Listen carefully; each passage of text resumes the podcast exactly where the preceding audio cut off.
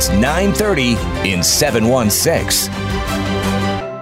It's been a long time in coming and in the making. This is a new technology that's coming, and like any new technology, there's a learning curve. It's going to take a while for officers to get in the habit of activating their cameras. Body cams for the Buffalo Police. It may shut up some naysayers that are very quick to complain and condemn the police without knowing what it's like. We, we don't want to try criminal cases on the 6 o'clock news. I'm Tim Wenger on 930 and 716. The body cam policy for the Buffalo Police Department was officially introduced this week, posted on the Buffalo Police Department website. Approximately 550 officers will be equipped with the body cams, mostly those in high contact with the public. It's a five year contract with a company called Axon, and it's worth about $2.2 million. We have, I, think, what is a, a really good policy. Buffalo Police Captain Jeff Rinaldo spending time with reporters shortly after the policy went online and WBEN microphones were there. It's a result of over a year's worth of research talking to other departments, not just around this area, but other parts of the state as well as across the country. And we also have a policy that falls in line with our collective bargaining agreement with our police union. The cameras, for all intents and purposes, have to be on anytime the officers respond to a call for service, anytime they take any type of enforcement related action, meaning that they're going to write a traffic ticket, a parking ticket, or they're going to investigate something. The officers have very, very limited discretion to either deactivate a recording or to not record. And in those circumstances, it has to fit a set number of criteria. Meaning, because of HIPAA protections, they should not record inside of hospitals. They should not record inside of places of worship, gym locker rooms, or if they're talking to a juvenile crime victim or a sex assault crime victim. Those are the only areas where an officer has discretion. Accordingly, if they're talking to a victim of a crime and the victim requests not to be recorded, it is the officer's discretion whether or not he or she stops the recording at that point. Um, so, in terms of uh, concerns about the cameras not being turned on, again, our policy is very specific. It says that anytime that they're engaged in enforcement activities or responding to a call for service, the camera has to be on. The whole point of a body camera program, when you look around the country and how it has helped benefit not only police departments but communities, is to build trust. Forcing people to be recorded when you don't necessarily have to doesn't help build that trust and transparency. So if somebody wants to walk up to a police officer and say, could you give me directions to the nearest whatever, I don't feel that there's a need that that interaction be recorded. Now, if a citizen decides to approach a police officer and wishes to talk to him or her and sees that they're wearing a camera and asks that the camera be turned on, the policy says the camera has to be turned on. So again, it, it's they're very good tools, uh, but the reality is to have them on 24 hours a day, seven days a week, recording dead air, for lack of a better word, would cause our storage to be astronomical. We are the second largest municipal police department in the state of New York, and we have estimated that we will be collecting terabytes of data every week. The storage for that comes with a cost, and we can't afford to store video that has no inherent value. For instance, officers just walking a beat or driving in their cars patrolling. So again, I, I think the policy is, is very clear. I think it's one that meets the concerns of the community as well as the concerns of our union as well as the overall goal of building this trust and transparency through this program. Is there an average length of time that you expect to keep um, video footage? So the video footage will be kept according to New York State evidence guidelines. If it is evidence of a crime, it will be kept, depending on the severity of the crime, for anywhere from one to five years or potentially forever, depending on the crime. So if it's a murder or some other crime that has a very high, if zero statute of limitations, the video will be kept, as would any evidence in that case, forever. If it's video of a routine uh, traffic stop or just video that gets recorded inadvertently, somebody says, Officer, can I talk to you? And they decide to activate the camera, and the person says, Can you give me directions to the nearest hotel? Go two blocks, make a right. They deactivate the recording.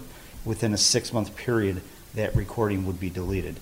Any recording that becomes part of a personnel record via an internal affairs complaint. So somebody makes a complaint and says, you know, an officer was rude to me on a traffic stop, let's say, and the case is opened.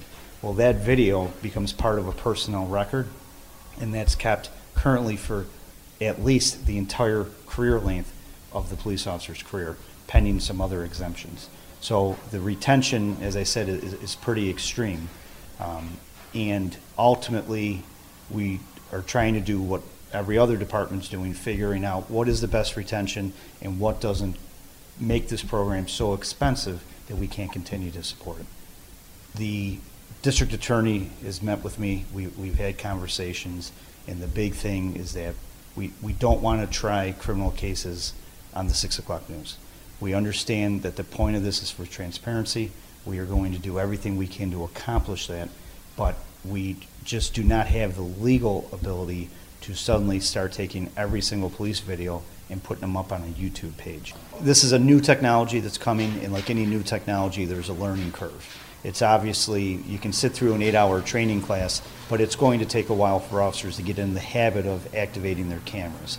What we anticipate doing in the future is literally introducing this technology at the academy level so that as they're learning how to become police officers, as they're learning defensive tactics and other things, they learn how and when to activate a recording. We've seen around the country that that's what a lot of departments have started to do because, again, there's no sense in hiring somebody, training them, and then a year, two years, six months, three months, two weeks later, retraining them on a new piece of equipment. So that is our intention once we get our feet under ourselves with this program is to begin the training right at the academy level.